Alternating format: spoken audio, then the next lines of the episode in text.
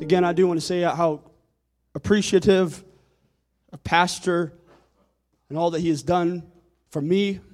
And I don't know where I would be without Pastor Riggin. And I owe him a lot. and I appreciate all that he has taught me, shown me, and, um, and then I also appreciate the opportunity that he is affording me even this evening, amen, to minister to you all. Amen. I truly have a burden for this church. I have a love for this people and this congregation and this city, and I and uh, obviously I grew up here, and so that's where a lot of that can probably be pointed to. Amen. But um, amen. That's where that's that's why Pastor has asked me to come and help is because of that uh, love for you all. And so I want you to know I love you. Okay? Second Corinthians chapter 10, verse 3 through 6.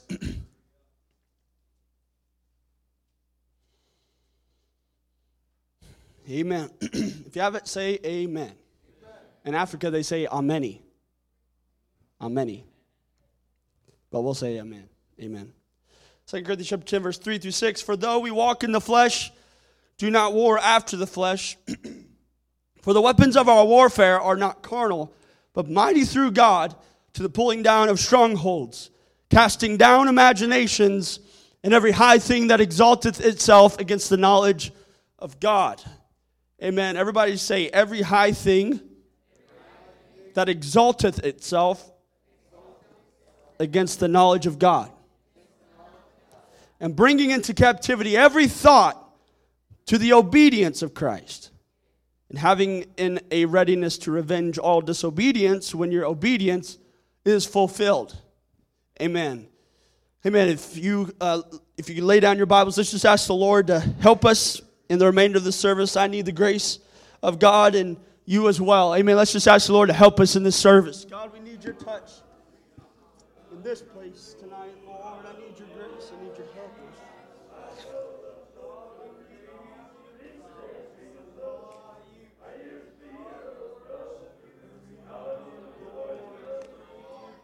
Hallelujah.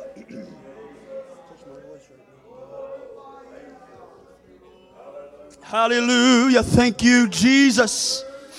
Hallelujah. Thank you, Jesus. Thank you, Jesus. Hallelujah. Hallelujah. Thank you, church. Amen. You can be seated tonight. Hallelujah. Amen. In our text, we read Apostle Paul writing to the Corinthians, and he tells them to cast down their imaginations. And then he says, and every high thing that exalteth itself against the knowledge of God. Amen. There are some things, some ideas, and some imaginations that would like to present themselves as being greater, amen, than what we already know to be true. Amen. Amen. There are some ideas out in the secular world and Eh, that, that would like to, to teach you and show you that they are something greater. They would like to exalt themselves against the knowledge of God. Amen. Amen. Friend, I'd like to remind you of a few things that we just know. That we know. Amen. We know God is one God.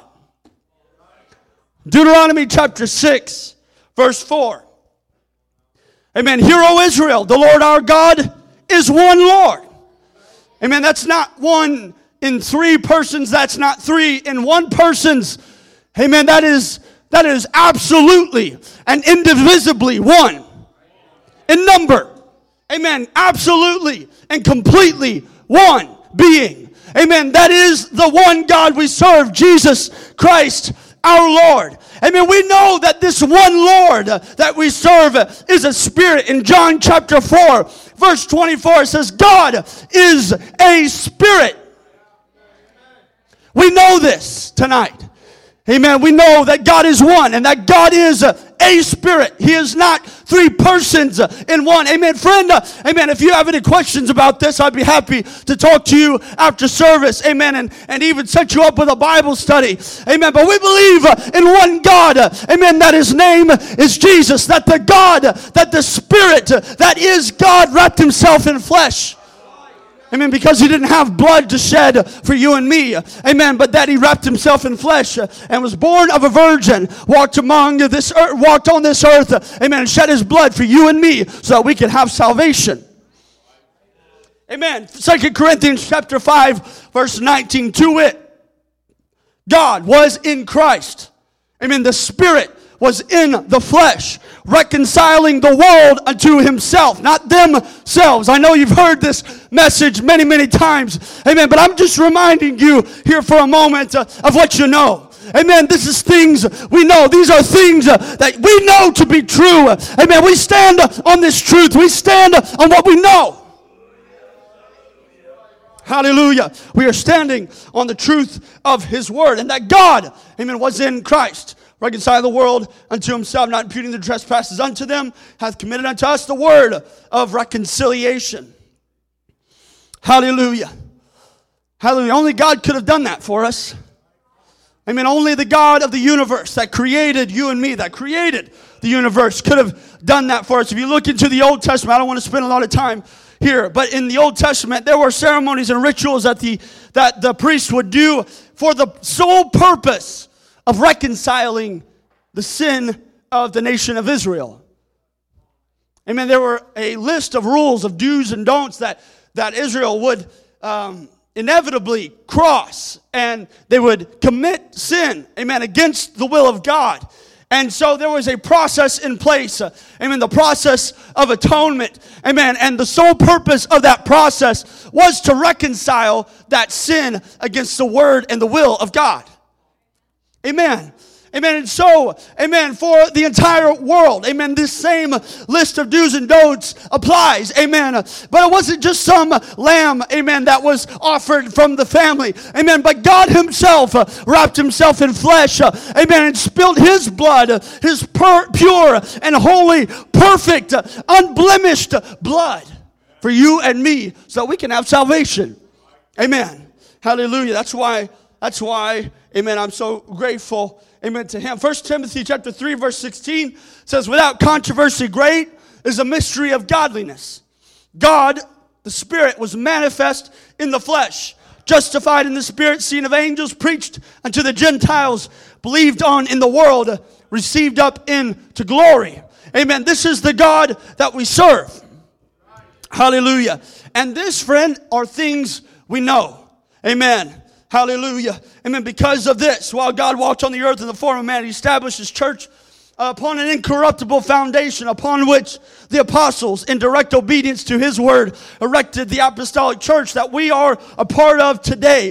Ephesians chapter 2 verse 19 says, Now therefore ye are no more strangers and foreigners. Amen. Once uh, we were strangers uh, and foreigners. Amen. But because of Jesus, uh, amen, we as Gentiles uh, now have access, uh, amen, and are fellow citizens uh, with the saints and the household of God and are built upon the foundation of the apostles and prophets, Jesus Christ himself being the chief cornerstone. Amen. In whom all the building fitly, fitly framed together groweth into an holy temple in the Lord, in whom ye also are builded together. Everybody say together for an habitation of God through the Spirit. Amen. We're all a part of a building project. Uh, amen. That God has been uh, working on. Amen. Since uh, the days of antiquity. Amen. When Jesus stepped on earth and, and spoke the church into his existence, just like he did the stars and just like he did, amen, this earth and the universe, amen, that we live in, amen, and are a part of today. He spoke the church into existence in Matthew chapter 16. He said, Upon this rock I will build my church, uh, and the gates of hell shall not uh, prevail against it. Amen. When Jesus spoke those words, uh, amen, the church of the living God came into existence. Amen. And we've been a part of that church building project since then. Amen. That church, that building is built on the foundation of the Word of God, the apostles and the prophets, Jesus Christ Himself being the chief cornerstone. I mean, he's the thing, amen, that it's all, that supports it all. Amen. He's the thing, amen, that is, that is driving it all. Amen. He's the thing that it is all about. Amen. Hallelujah. We know, amen, we know, we know that we're part of an indestructible, uncorruptible church. Amen. If you and I put this thing together, it'd fall apart. I mean, I, I think some man did a study and talked about businesses, organizations that have been constructed. I think the longest living one was three, some 300 years. I don't have uh, sources for that right now. I can get it for you later on if you need it. But, but I remember reading that somewhere. Amen. That, that the longest living organization created and formed by man has lasted merely 300 years. Amen. But this church that we're a part of, amen, it's more than just the, the 35 odd people that you see sitting in this sanctuary tonight. Amen. But this is an eternal organization, an entity formed and created by God Himself. Amen. And by His authority, by His eternal authority, amen, it maintains that eternal quality. Amen. And is indestructible. The gates of hell cannot. The gates of hell cannot prevail against the church. Hallelujah. I mean, that means, friend, that means if you stay right here in the church, you're going to win. Wow, that was profound if you make sure that you just stick around his church, the devil will not defeat you. As long as you're staying in the church. Now, if if you're not really sure, if you're kind of in and out and you're just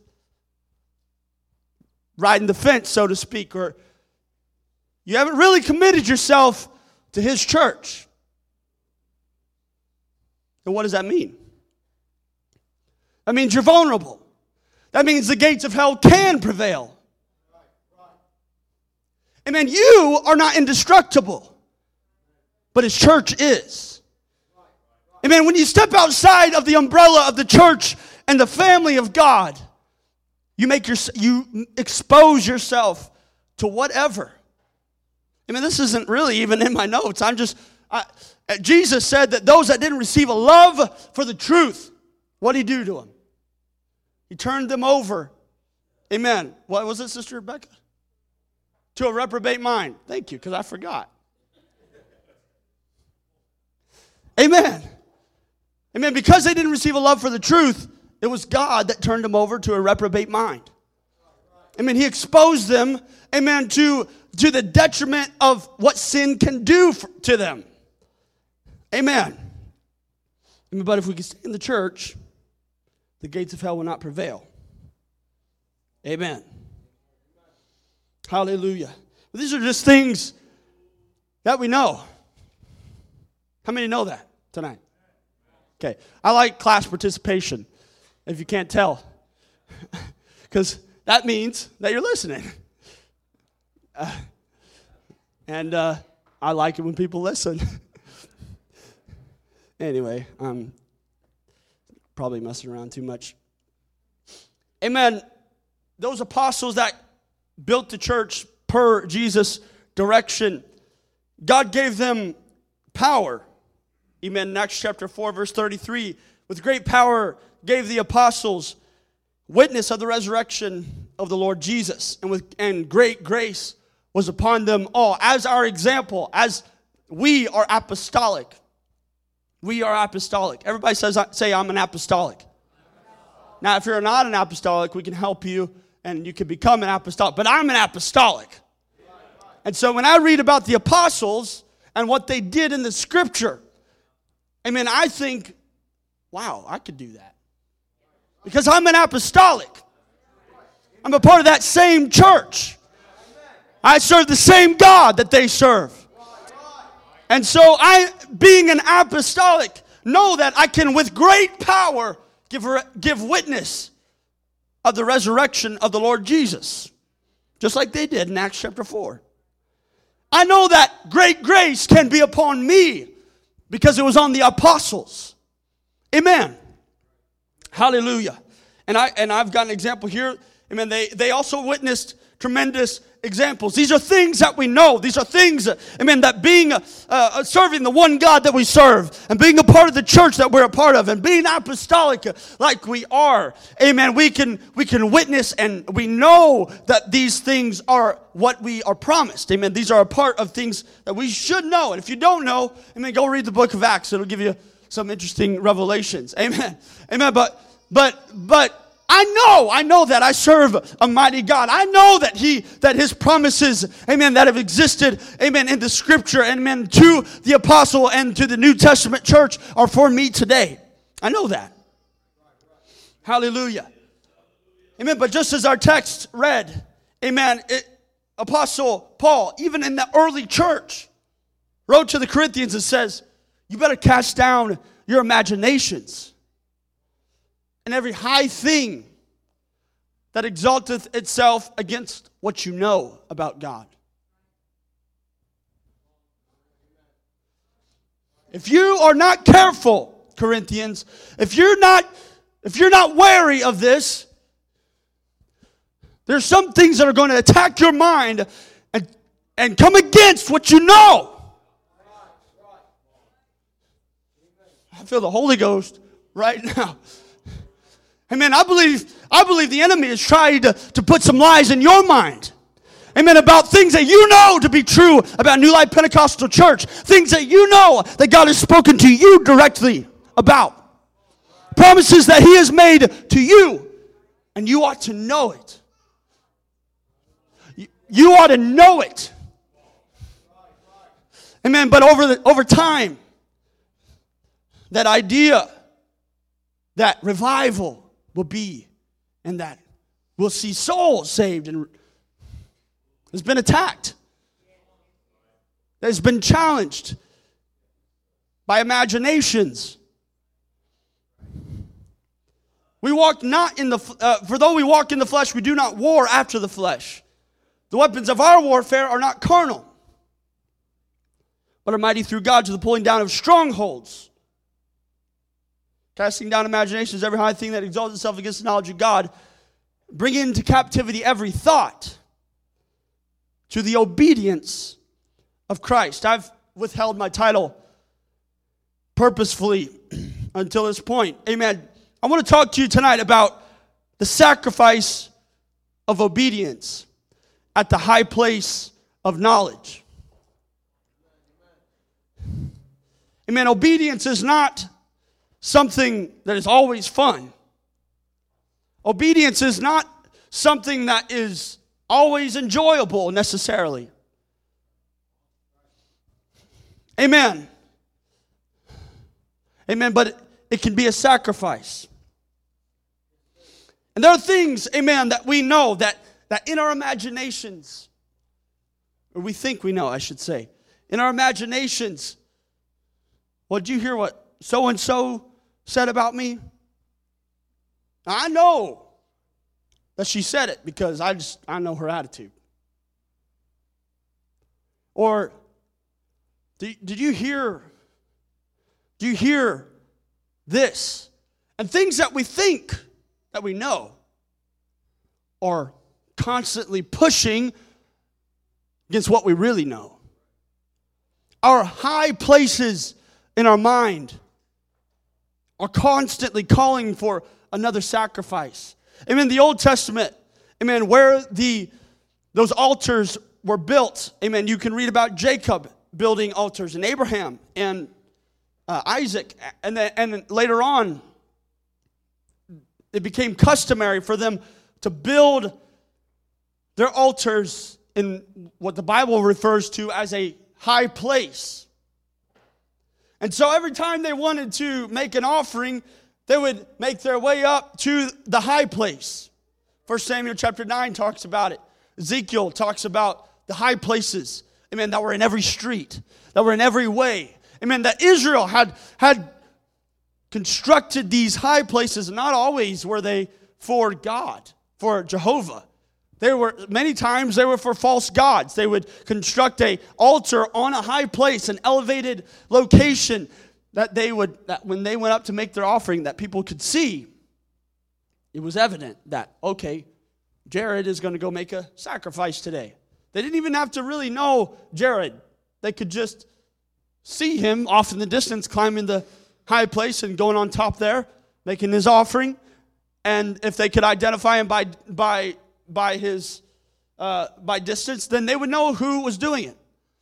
And so, if you could imagine with me, it could become a matter of prestige in that society that I'm going to go make an offering today. And I want everybody to see it. I'm going to the high place.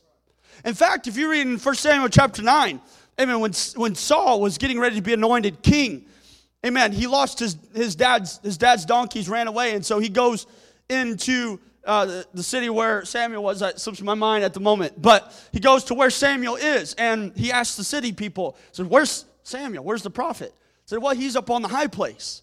And, um, and he's like, and, and then for some reason, the Bible tells, or these people tell Saul that that there's also a lot of other people up there at the high place. And because what happens at the high place is Samuel makes an offering, and then uh, after the offering, they eat the they eat the sacrifice, and then those people that are there that are close to the prophet, the prophet will say, "Okay, Andrew, why don't you come up here and eat with me today, because you were here." And he would just see somebody. And so later on, you could read in first the first part of First Samuel chapter ten, I think it is that that Saul is then invited up to eat with Saul, Samuel, and then Samuel anoints him king. Amen, because they both went up to the high place together. And uh, it's an interesting thing, it's an interesting concept, but it's obvious to me, amen, by that reading, by understanding that, that it became a, matter of, of pride, even, for these people to make their way to the high place and offer a sacrifice to God. And really, it wasn't in their heart. It didn't have to be. They could just go up to the high place and make the offering and not really mean it. Everybody sees me worship, everybody sees me make the sacrifice, then I go on my way doing my own thing. The process of atonement that I talked about, they roll away the sin for another year, and then they and then next year they come on up to the high place and make sure it's it's evident. I'm living for God. I'm I please God. I'm gonna I'm gonna make sure that God is happy with me. I want to make sure that people know that I'm living for God. Hallelujah. Amen. I'm to go to 1 Samuel chapter 15. Amen.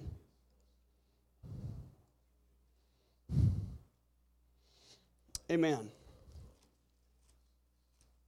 These high places were constructed for sacrifice to God. And, and because of being high, people saw, saw them up there making their sacrifices. Amen. I'm not talking about a physical high place tonight, but what I am talking about is maybe a mental or a spiritual high place. Amen. That, that we can get to in our lives. I, I've been there. Amen. I'm more concerned about the way I look than I am about what's actually going on in my relationship with God. I'm more concerned that I appear to be praising God. I'm more concerned that I, well, look at me. I'm making another sacrifice. Look at me. I'm making I, I, the best of the best lambs that I have without blemish, without spot, without wrinkle. I've taken the very best and this is God's. And I'm offering it on my high place. And Paul warned the Corinthians, he says, You better cast your imaginations down. You better cast down those high places. You better tear that down. Because God's not looking for sacrifices in that way anymore. What He's looking for is obedience. What he's looking for is, is someone just to, God, I don't care what you want from me. Your, my relationship with you is so important. It's so valued in my life that I will obey to the nth degree, to whatever you want me to do. Amen. If it's from God. Amen. I, I hope you're with me here tonight. I'll go to 1 Samuel 15 in just a minute. Amen. But Genesis chapter 4 says in verse 3 And in, pro- in, in process of time it came to pass that Cain brought of the fruit of the ground an offering unto the Lord. Abel, he also brought of the firstlings of his flock and of the fat thereof. And the Lord had respect unto Abel and to his offerings, but unto Cain and to his offering he had not respect. Cain was very wroth, and his countenance fell. The Lord said unto Cain, Why art thou wroth? And why is thy countenance fallen? What's wrong, Cain? What's the deal? Why are you so depressed? Why is your countenance fallen?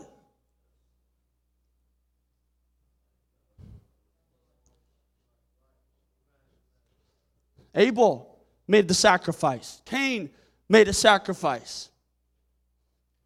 So, Cain, what's the problem? Verse 7 says, If thou doest well, talking to Cain, thou sh- shalt thou not be accepted?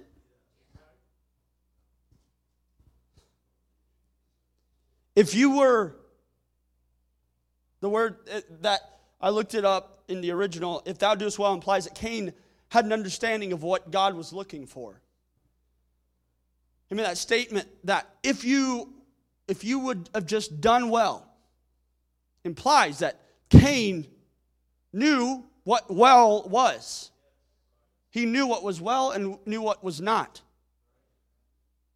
And so he chose to do what was not well. There's a lot of um, conjecture in this area that people say, well, you know, it's because he took the fruit and not the animal, but God hadn't really even made that law yet. Amen. So I don't know what Cain did wrong here, but obviously it was wrong. And obviously, Cain knew that what he was doing was wrong. But all he was concerned about was making the sacrifice. All he was concerned about was looking the part, making sure his brother. I mean, there's not really a lot of people to impress on the earth at this time. It's mom, dad, and brother. But for some reason, I, I don't know why, Cain decided that this is going to be good enough. And he didn't do well. And his sacrifice wasn't accepted. I want to tell somebody here tonight, amen, when you come to the house of the Lord and there's a constant oppression and fallen countenance, there is something perhaps that you're offering that is not being accepted.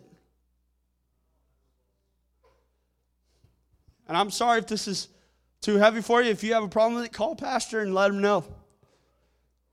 I'm completely submitted to him.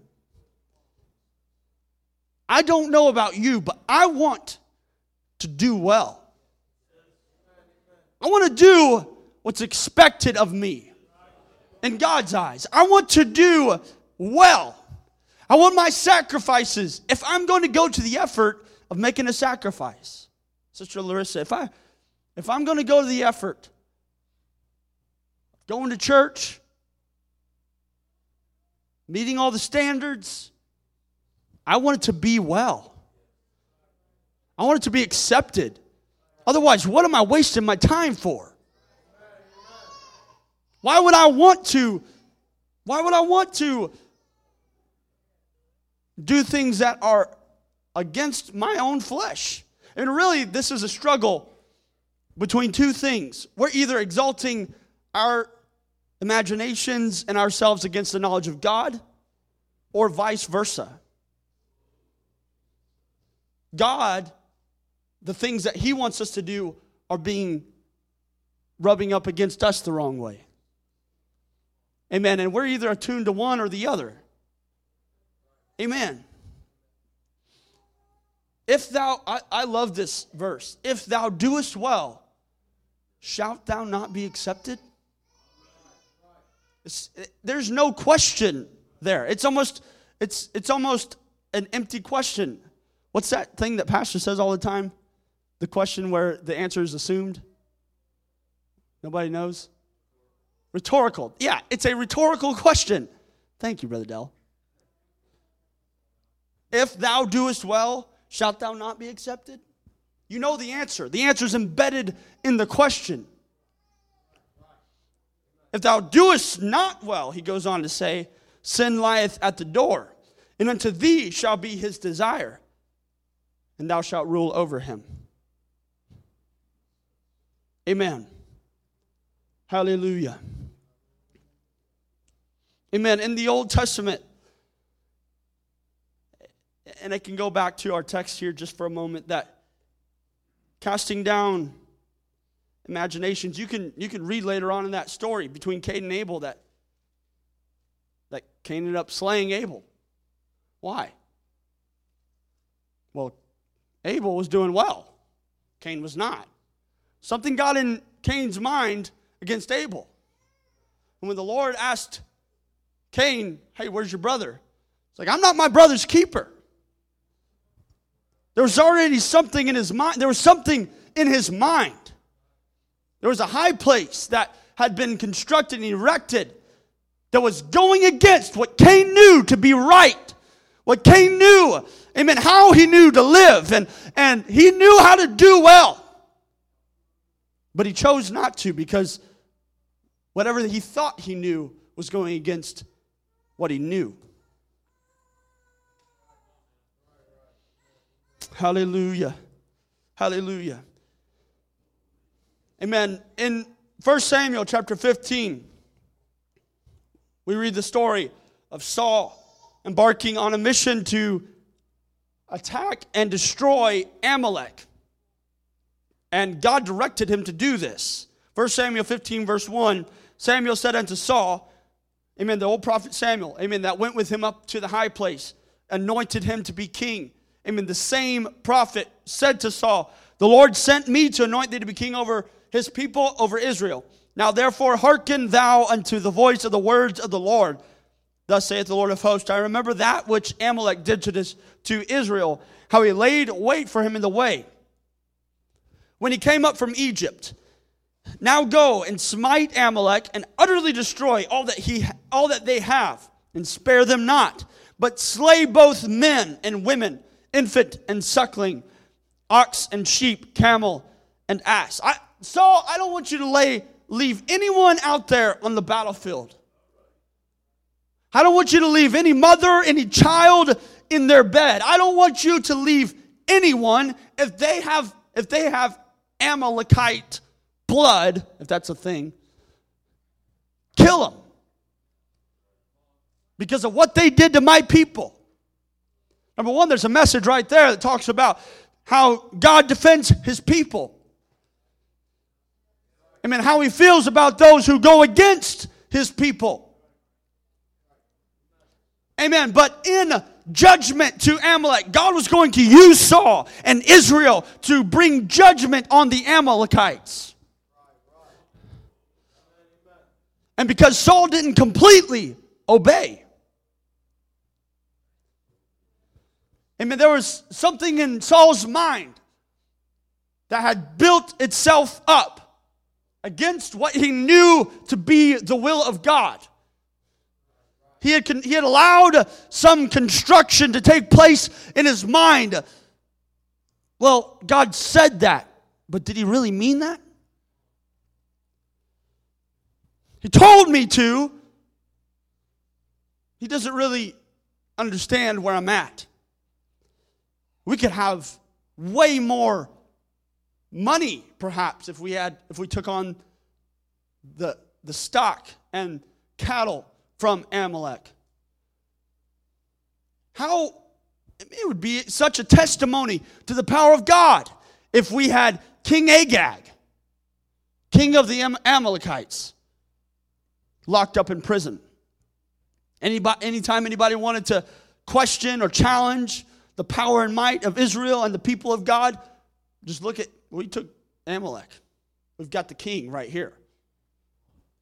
I don't know what it was, but somehow he had convinced himself in his mind, and there was an imagination, amen, that had gone against what he knew to be the will of God. What he knew, like what he thought he knew, was going against what he really, really knew. Man, I feel the Holy Ghost right now. And so he made justification for what he was going to do. He said, "All right, all right, guys, let's let's not kill the king. I want the king for myself." Okay? Okay. And then and then he blames the people in 1 Samuel chapter 15 verse 20. Saul said to Samuel, "Yea, I have obeyed the voice of the Lord." Do what? and have gone the way which the Lord sent me, have brought Agag, the king of Amalek. Somehow he convinced himself that bringing the king of Amalek into, the, into Israel was obedience to the will of God. And God said, Kill Agag.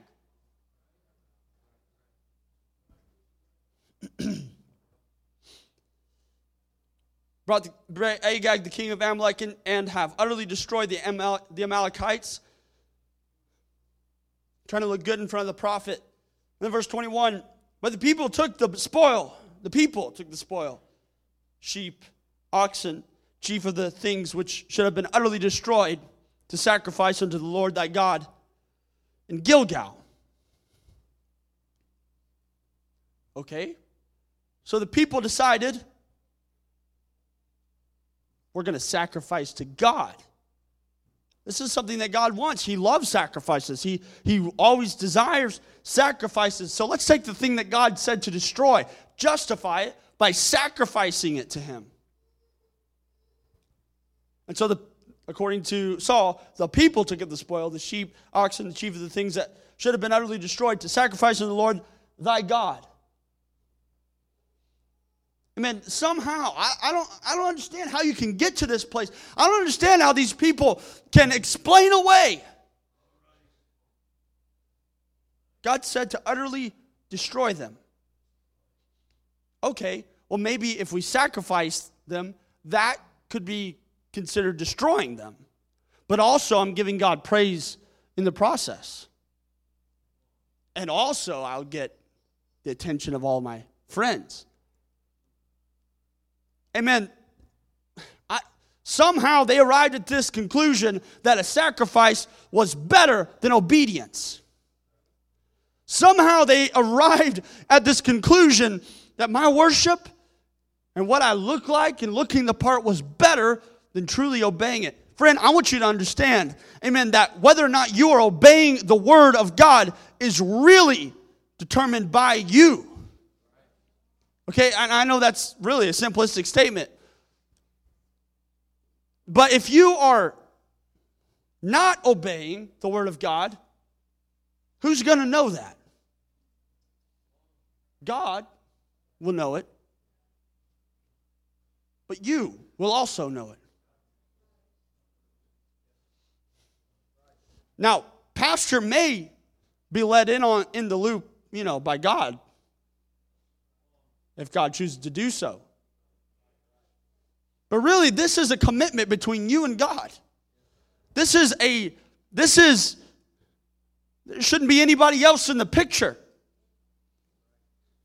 Whether or not you obey what you know to be true, what you know to be right, is really up to you. We have to cast down our imaginations. We have to take down brick by brick every thought that I have about Michaela, every thought that I have about Sister Reba, every imagination that I have about Tori and Sister Jasmine, the lies that have been placed there methodically by the enemy, that have been constructed there just so things look right that when I come to church, everything looks the part, everything looks fine.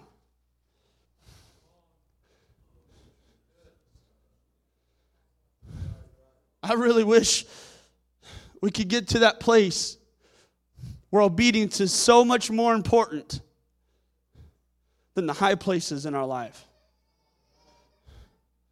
That really, I don't care what it looks like. I don't care if people see me doing it or if they don't. Because that's really not what it's about.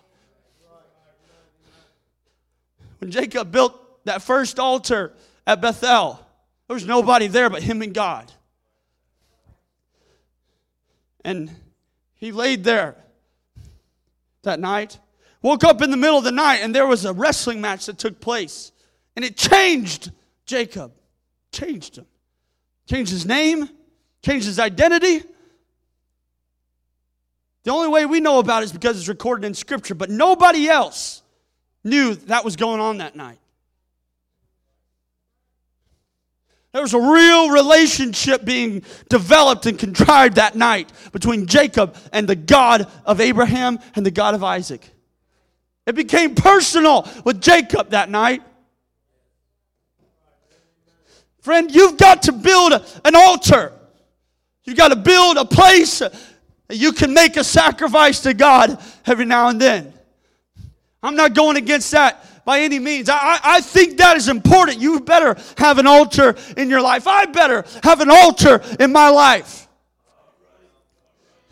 But, friend, that is not for you to know, or for you to know, or for you to know. That's between me and my God.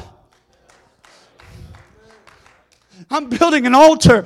I'm building a relationship. I'm building a. I'm, I'm not interested in going up to my high place uh, so everybody can see how this is going.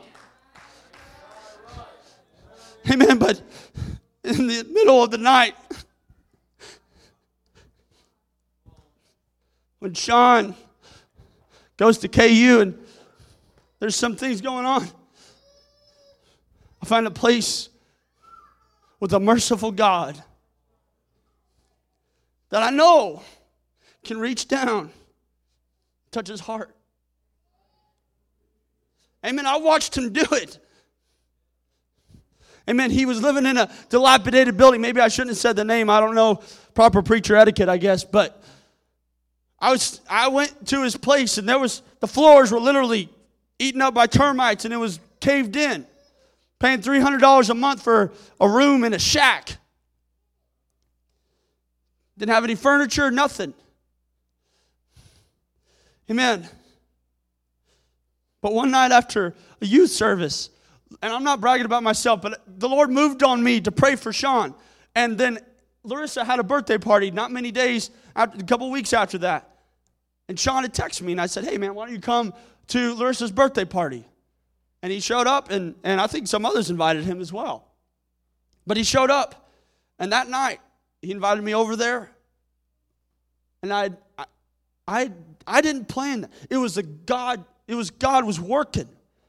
And then God brought him back and thankful to the Lord for all that he did there. But I want you to understand that is what God can do when you have an altar built and you're using it for the right purpose. Amen. That when somebody that should be sitting on one of these pews is not sitting on one of these pews, he can move on you to make your way up to to that altar It really, should be an elevated place in your life. It should be a place that you respect and you honor and covet. But I don't want to use that because it'll play on words and confuse everybody. My point is that it ought to be a place where you consistently revere and you constantly go back to because that's where God can call you to. And He can use you in a situation where somebody is lost. Hallelujah. Hallelujah. And instead of using our high places to build an, a fake image of what our brother and sister are, I mean, we can use that high place, I mean, to pray them down, to bring them back to where they ought to be. Hallelujah. We walk in the flesh, do not war after the flesh. Weapons of our warfare are not carnal. This is a war. I don't know if you realize it or not. I'm sure Pastor, I know that he's taught on it in the past while I was here, but we better never lose sight of the fact that we're involved in a war. And if we if we lay down our weapons for even a moment, there's no telling what kind of devastation can ensue, can take place. Who's going to do the fighting? If you don't. Who's, who's going to take up the shield of faith on a Tuesday night when you don't really feel like it? And protect this church against the fiery darts of the enemy. Who's going to draw the sword of the Spirit in prayer?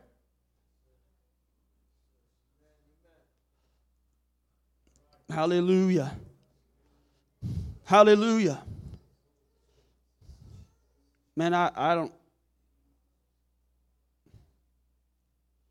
I don't know how I've gotten into all this. I just I'm not preaching against making a sacrifice because that is absolutely important. Because it is a sacrifice of obedience. Amen. But it ought to be ought to be made